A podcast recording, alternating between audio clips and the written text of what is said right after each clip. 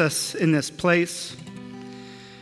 Lord, you were with us every single day of the last 365. With our highs, our joys, our celebrations, and in our lows and our rock bottoms. You were with us even when we felt so lonely and desperate, you were there. And Lord, every time we made a mistake, every time we sinned against you and others, you picked us up. You forgave us. Your blood washed over us. Lord, I don't know where everyone has come from this morning or where they are at, where they're watching online this morning, but you do. And my prayer this morning is that you would meet us where we're at, that you love us so, so much, like a hurricane. And that you're so jealous for us that you could not just leave us to the affections of the world, but you came down to earth for us because you loved us. So this morning, let us feel that love and let us respond. Lord, we love you and we worship you this morning. Amen. And please have a seat. Thank you, Rebecca and Jeff. It is great to start off the year with worship, isn't it? Um, thank you all for being here today. And uh, anybody stay up till midnight last night? A few of you, way to go. I'm give you thanks for being here. I appreciate that. I did not stay up to midnight, but I, I don't know if getting up at 2 o'clock and 5 o'clock for a baby counts. But uh, that was my contribution for sleeplessness uh, last night. Um, but it is great to gather. And one of the first things we do to start off this year is to worship together, to hear the word of the Lord together, to be the body of Christ together. This is the new year, so happy new year. And this is a time normally that a normal time of re- reflection, of looking back, and um, a lot of last week was spent in looking back on the last 365 days. If you're on social media, you'll see different uh, TikToks and, and all sorts of things, Instagrams about all your, your past years, right? What's, what's going on, the highs and the lows. This is a time of dreaming and hoping of moving beyond the past, whether good or bad, and looking toward the future and saying, I just can't wait for 2023. I hope it's better than last year. I, I hope there are big things in store. I can't wait to see what, what's going to happen. It's also a time of resolutions, uh, of making resolutions, of breaking resolutions, right? I find it interesting that at this time of year, as we're kind of starting fresh, right? We kind of see this as a fresh start. We tend to look at our history and we say, I want things to be different in this new year. That there are things that weren't right in 2022, and therefore I want to make things better in 2023. Right? Isn't that the purpose of a resolution? Because something wasn't as, as good as it could be, or something was wrong and broken and we want to make something we want to make that better so i'm going to whether whether that's you know the most common one is eating right right and getting into shape so i know that in 2022 my diet was not good so therefore i'm going to resolve to change that right and uh, yeah, yeah, we'll see how long this lasts for me, right? But I, I am one who's like, you know, I can't wait. New Year's, I'm going to start and I'm going to, I'm going to get back at it and eating healthy, right? And, and, that's kind of what resolutions do. They're actually an, an acknowledgement that something wasn't right and we need to get something better. Well, we are still in the Christmas season here in the church. The world says it's done and it's over with, but for the church, really, we are now just continuing on the celebration of a God who loved us so much that he came down from heaven to be with us. Not just to be with us, but to come and see what was broken and what was wrong and what needed to be fixed, what could be better, and said, I'm going to come and I will be the one to get you there. I am the Messiah, the Savior. And so we celebrate. In fact, we celebrate uh, typically till January 6th or January 8th, depending on your church tradition, where it's called Epiphany or Theophany, where we celebrate God coming in as man. And part of that celebration is looking at the story of the wise men. And so that's what we're going to do this morning. We're going to take a look at the wise men as they came to acknowledge Jesus bearing gifts. Would you pray with me? Heavenly Father, I pray that your spirit would be on me today. That you would move through me, that any words that I say that are of me would fall under the, under the ground, but your words, your truth would come out and you would penetrate the hearts of your people. You would penetrate the hearts of, of those who don't know you yet, who need a Messiah, who need a Savior. Lord, be with us this morning. Amen. If you brought your Bibles or you want to pull up a Bible on your phone, we're going to be looking at Matthew chapter 2, starting in verse 1, if you would like to follow along. Um, and this is the, the, famous story of the wise men coming to visit Jesus. And it says this After Jesus was born in Bethlehem in Judea, during the time of King Herod, Magi from the east came to Jerusalem and asked, Where is the one who has been born king of the Jews? We saw his star when it rose and have come to worship him. When King Herod heard this, he was disturbed, and all of Jerusalem with him. When he had called together all the people's chief priests and teachers of the law, he asked them where the Messiah was to be born. In Bethlehem in Judea, they replied. For this is what the prophet has written But you, Bethlehem, in the land of Judah, are by no means least among the rulers of Judah. For out of you will come a ruler who will shepherd my people, Israel. Then Herod called the Magi secretly and found out from them the exact time the star had appeared. And he sent them to Bethlehem and said, Go and search carefully for the child. And as soon as you find him, report to me, so that I too may go and worship him. After they had heard the king, they went on their way, and the star that they had seen when it rose went ahead of them until it stopped over the place where the child was. When they saw the star, they were overjoyed. Coming to the house, they saw the child with his mother Mary, and they bowed down and worshiped him. Then they opened their treasures and presented him with gifts of gold, frankincense, and myrrh. And having been warned in a dream not to go back to Herod, they returned to their country by another route. A very famous story, a very familiar story if um, you, you know the Christmas nativity story. And if you have a, any nativities in your house, or you see them in people's yards, most likely you will see the three wise men with them, right? I, I, we have a couple nativities. I love nativity sets. And yes, ours have the wise men there, and, and that's great. Um, and my purpose this morning is not to tear down any church traditions. I just want to let you know. But at the same time, the church traditions point us to this is a real story with real people where God showed up and people came to worship. In fact, there's been a lot of research on these wise men. And uh, we assume, um, church tradition assumes that there are three wise men, mainly because there's three gifts presented gold, frankincense, and myrrh. Um, in fact, the, the Catholic Church has uh, named them in their traditions Caspar, Melchior, and Balthazar, one from Persia, one from India, and one from Arabia. But in reality, we just don't know how many there were. Some traditions and scholars say three, some say uh, 12, some say even as many as 60 that came and gathered around Jesus. And really, it doesn't matter how many there were. It does point to the fact that this was a real story, a real event, real people who traveled many miles to see a baby.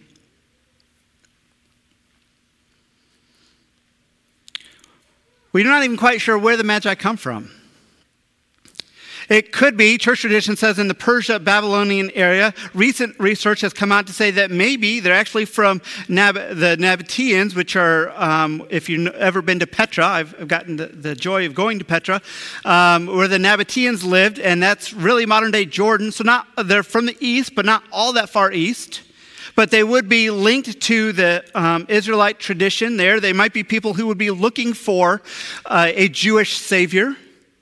In fact, frankincense and myrrh are spices that actually come out of Arabia, not the Far East. So it's possible that that's where they came from. Um, Isaiah has a prophecy that talks about the, the kings coming and presenting gifts and frankincense and gold, and uh, the Nabateans are, are part of that. Again, finding out who they really were, and, and I love that kind of research because this is a true story. At the same time, it doesn't matter what the exact numbers were, where they exactly came from. but what matters is you had people who were outsiders coming in to see Jesus. So in this story, you have the wise men, you have King Herod, and you have the Israelites. Now, I'll get back to the wise men in just a second, but let's look at King Herod. This is King Herod the Great. There are a lot of Herods in the New Testament. This is King Herod the Great, and he was notorious for being cruel.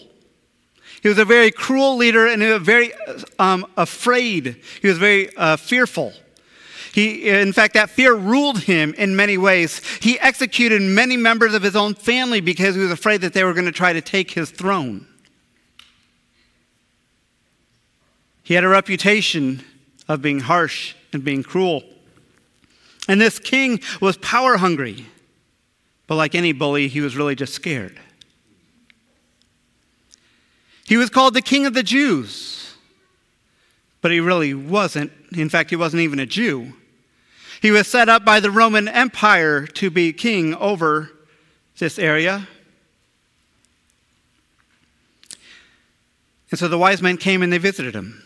Now, you could ask, why did the wise men go and actually go to King Herod?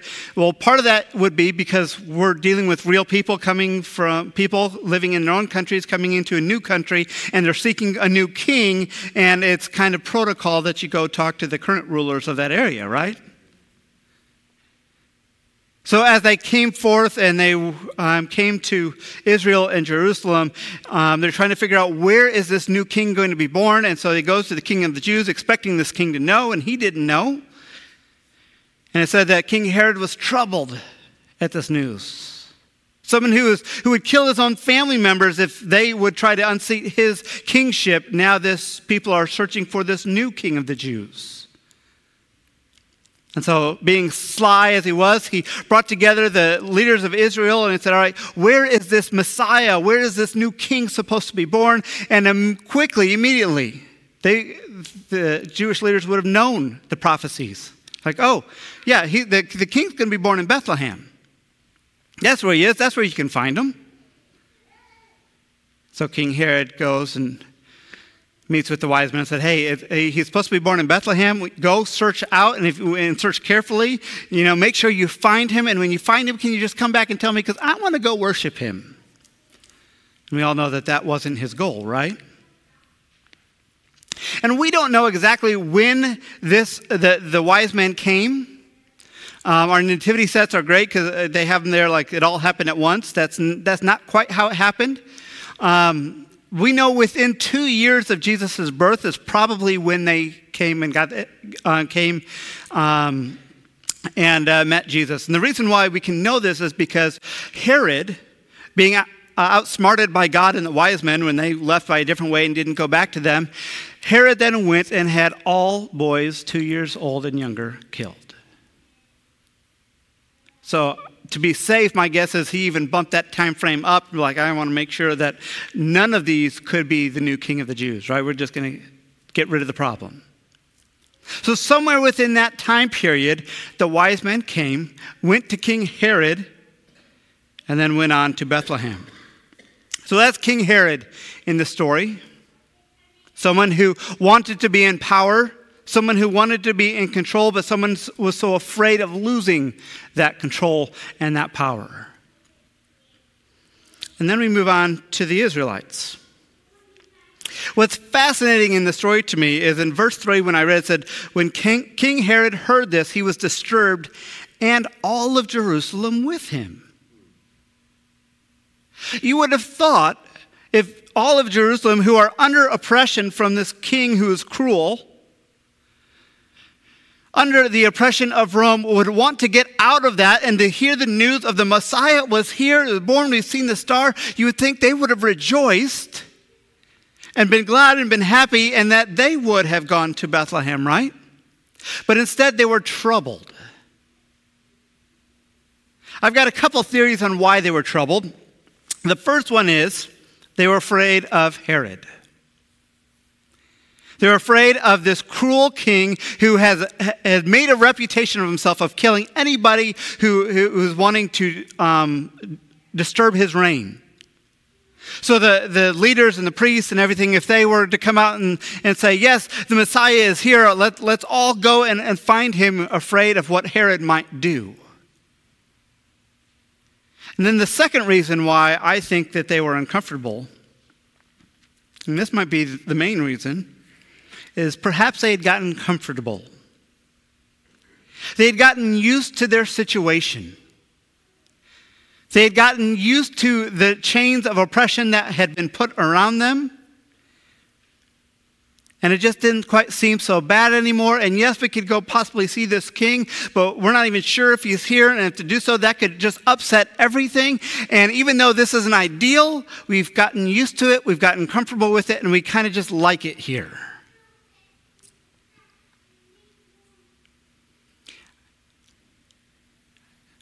And you know, uh, I think this is a common human experience.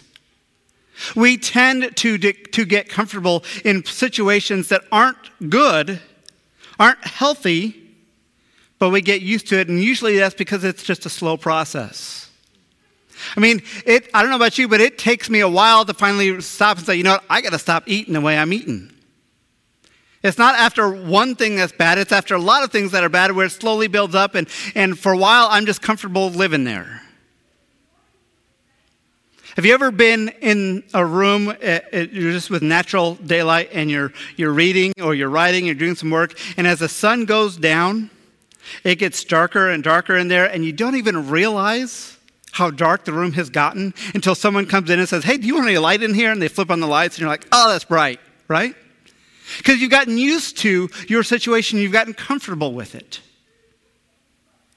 Well, perhaps this is where the Israelites were at, where they had gotten comfortable with their situation. Things didn't seem so bad anymore. The darkness didn't seem so dark, so dark. The dirt that they were in didn't seem so dirty. And it's almost like they made a deal with the devil and they didn't even realize it. And friends, Bethlehem was only five miles away. Only five miles away. You would think that the Jewish leaders would be the first to go find Jesus. When these astronomers and astrologers, these wise men come and say, Hey, we've seen the sign in the sky. Well, we know the king is born. Where is he? You would think that they would have been like the first ones to go. But here's the thing the Jewish people would have also seen the star. They would have also seen the signs, but they had chosen not to go. And when the wise men came, they chose to stay home, while the wise men, these outsiders, went to go find the Messiah. So you have King Herod, you have the Israelites, and you have the wise men. Now, the wise men were outsiders. They were Gentiles. They would have been considered unclean. They would have not have been allowed to go and worship in the temple. Yet, they're the first people that the Bible recorded came and worshiped Jesus. The shepherds came and looked at Jesus and they looked to see what the angels told them was true, but it didn't say that they worshiped Jesus. The first people to worship him were these outsiders. And it's interesting that everywhere else in Scripture, when you hear the or read the term magi or wise people or sorcerers, it's always talked about in a negative context. But this is the only time where it is in a good context because here these people who believed in other things saw the sign and they came and said, we, We've heard about this prophecy about a new king, about a Messiah who's going to make the world right. And here's the thing the wise men, this is what I love about the, the wise men knew that they were broken. That's why they were longing for a Messiah, for a new king. They lived in countries where the kings weren't good, and they knew they needed a new king. They knew the world wasn't right. They knew they themselves weren't right, and they were longing for a Messiah, for a Savior so much that they left everything and they traveled thousands of miles to find an infant baby who can't even wear a crown. The wise men understood their situation. And because of that, they went to find the king. These outsiders, these unclean people, these Gentiles, they came and they were the first ones to offer worship at Jesus' bedside. Yes, they brought gold and frankincense and myrrh. And you could do some wonderful studies on the meaning of these gold, this precious metal, metal that uh, a gift for royalty, symbolizing Jesus' kingship. Frankincense, which is used in uh, the Jewish people would use that in the incense and offering and the sacrifices, uh, something the high priest would use, acknowledging Jesus' spiritual authority and his divinity. And then myrrh, which was used in anointing oil for the Israelites and in burial spices,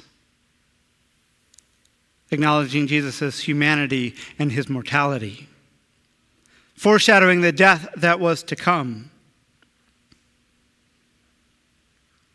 They brought what they had.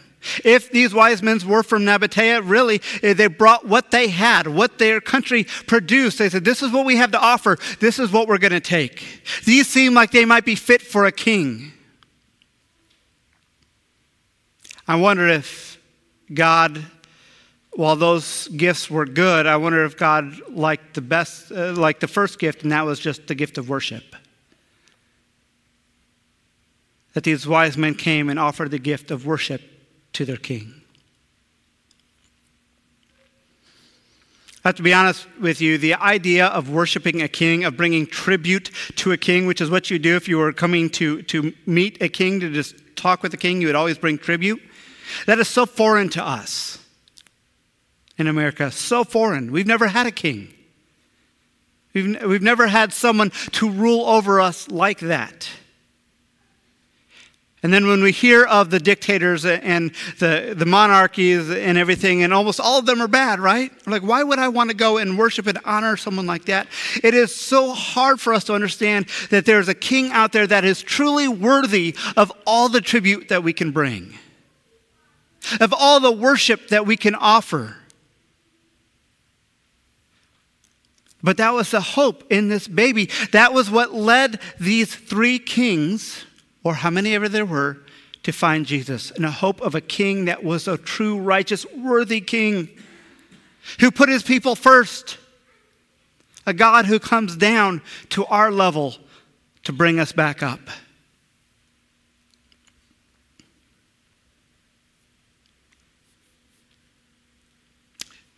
Who are you worshiping? As we start this new year, I want to really um, give you a couple questions to help launch your new year and maybe even a, a slight challenge. But who are you worshiping? What kings in your life are you worshiping? Are you offering tribute to? And yes, it might not be gold, frankincense, and myrrh, but it might be your time, your money, your resources who are you worshiping? And who or whatever you are worshiping, are they worth the worship? Are they worth it?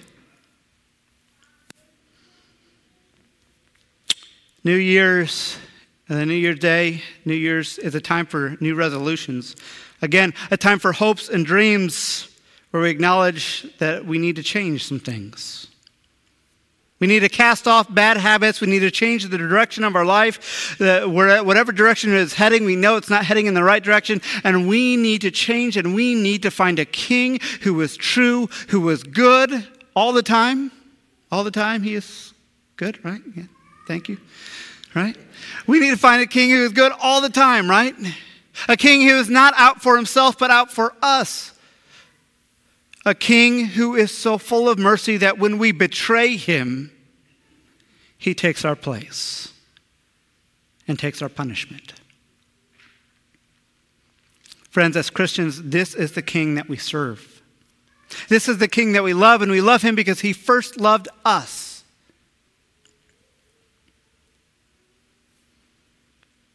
So, as you start the new year, are you going to change anything? What needs to be changed? You know, a lot of the resolutions that we make have to do with the symptoms, but not the heart of the problem. Deal with the symptoms, but not the heart of the problem. I can tell you who can change the heart of the problem, who can heal it, who can fix it, who can forgive it, and that is Jesus.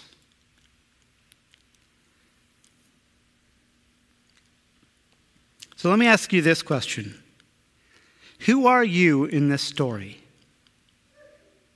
Who are you in this story? And when you read scripture, this is just kind of a, another good way to, to read it, and that is to, to figure out in this story, who are the characters and who might I relate to in this? So, in this story, you have King Herod, you have the Israelites, you have the wise men. And who are you? If you're going to be honest with yourself, who would you be? Do you relate more to King Herod, the great, the cruel? It's easy to say, well, no, no, I haven't executed any members of my family lately. That's not me, right? But are you someone who longs to be in control? And the idea of Jesus as Savior is good, but the idea of Jesus as King, you just you can't go there. Are you someone who is ruled by fear?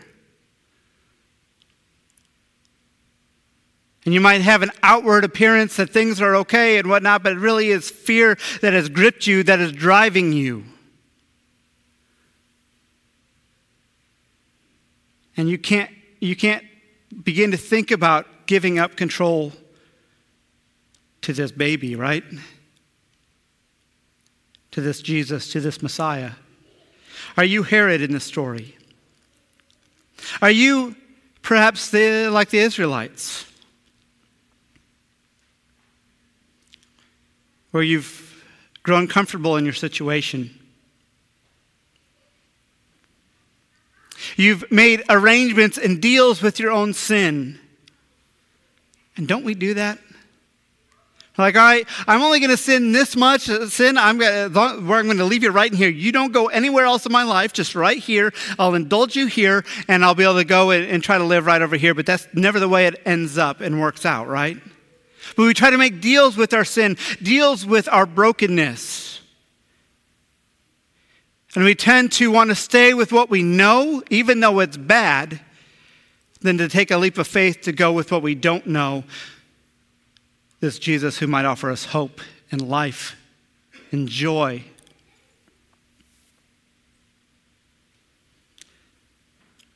Are you like the Israelites who hid behind their religion, thinking that we're close enough? I mean, we're close. He's, he's just five miles away. We're close enough. I don't need to get that close to God. I just, th- right here is fine where I'm at. I'll, I'll go to the synagogue, I'll, I'll worship, I'll do that, I'll look good. I don't actually have to get close to Jesus. Because if I do that, I know things might have to change. I can't be comfortable in my situation anymore.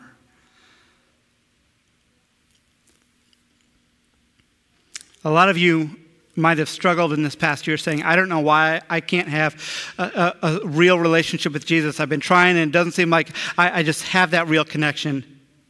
And perhaps, just perhaps, maybe it's because we live in a world where we put up fronts for other people, whether that's a social media front where this is how I appear on social media. This is how I'm going to present myself over here.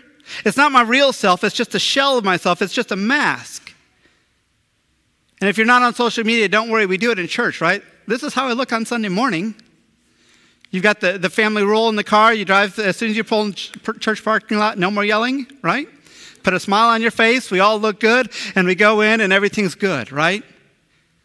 And we kind of do the same thing in our own life when we're, we're talking to God and praying to God. We, we use good, good language, and we're, we're, you know, just putting this front on as if we're praying as if God does, does not know what happened 364 days ago.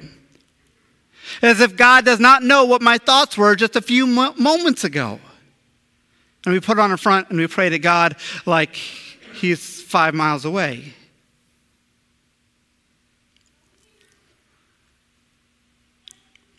Are you like the Israelites? Or are you like the wise men? Are you like the wise men who are outsiders? Gentiles, unclean, unfit to go into a church and worship. Broken. They knew that the answers of this world didn't actually give them the answers to their life. And so they're willing to walk away from everything to look for a Savior. They knew they needed a Savior. That the things, the way that the, the world had been living, the way they had been living was not good enough, and they had to leave and go and find hope. They had to go find joy, find forgiveness, find peace, find a king who was true and righteous. So they went and they sought after the Messiah, the king. If you are finding yourself in that place like the wise men where you, you can acknowledge that I am broken, I need a savior. I need a king. And yes, I, maybe you're at the place where you've never said yes to Jesus. Now is the time, I encourage you, now is the time to come to the king to put your hope and faith in Him and trust and just take a, take a chance. Say, Jesus, I've tried everything else. I, I, it's not worked. I'm going to try you. Here's my worship. And maybe some of you, you've done that before. But as you've lived your life, you've become more like the Israelites, where Jesus is now just kind of five miles away. He's close. But maybe you need to be once again, like the wise men, to go and seek after him. In Matthew 7 7, Jesus says, Ask and it will be given to you, seek and you will find. Knock and the door will be open to you. For everyone who asks receives. The one who seeks finds, and the one who knocks, the door will be opened. If you go seeking like the wise men, you will find. You will find.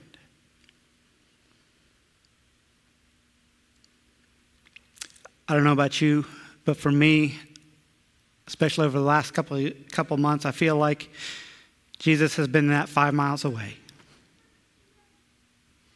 I know all the right things. I've, do, uh, I've done all the right things. I'm here at church, whatnot, but I just don't feel close to Him. I don't feel alive in Him. And it's because I kind of kept Him at that distance. Friends, if you are in that place, I encourage you to join me and that we go. And I'll tell you that my resolutions, if you want to call them that, it's really, it's me looking into myself and realizing that my walk with Jesus needs to change. And so I want to start with worship. I want to seek God in authentic prayer on a regular basis. I want to get into the Bible. Yes, I know it's hard work to read Scripture. I know it's hard work to carve out time to say, God, I'm going to give you this every morning or every, every afternoon, whatever it is. I know that's hard work, but guess what? That are offerings of worship. The wise men didn't have it easy to journey that way. Not only was the journey difficult, but then there were people out to get them. If you read on the story with Herod, coming to Jesus isn't easy but it's where you will find true joy. I love where it says where that when the wise men saw the star again and they found Jesus, they were filled with joy. It's not like they got to Jesus and said, All right, good, this is over with. We can go back now. Right? Isn't, isn't that our attitude about Christmas? For a lot of us, right? Whoo, Christmas is done. I've had a, I mean, I had three Christmases in three days. Whew, glad that's over with. I can go back to being normal. Let's take down the lights, take down the trees, right? The wise men saw Jesus and said, they were filled with joy, filled with joy, and they worshiped. Friends, family, brothers, and sisters in Christ, even those who might not be part of Calvary and are watching online who are here, let's all gather at, the, at Jesus' feet today. And let us begin this year in a, with worship, offering up ourselves to the true King, the King of kings and the Lord of lords. Let us pray. Lord, we lift our hearts up to you, and we pray that you would fill them, that you would actually help us to, to find you and help us to worship you this morning. Lord, we admit that we are broken and fallen. We admit that there are times in our lives where we are ruled by fear, like Herod, or that we have kept you at a distance, hiding behind our religion and our um, just our, our, our masks that we put out there. And Lord, we also admit that it can be scary to go to find you. But Lord, we come and we bring what we have, trusting that as we seek, we will find you. We praise your name. Please accept our worship this morning. Amen.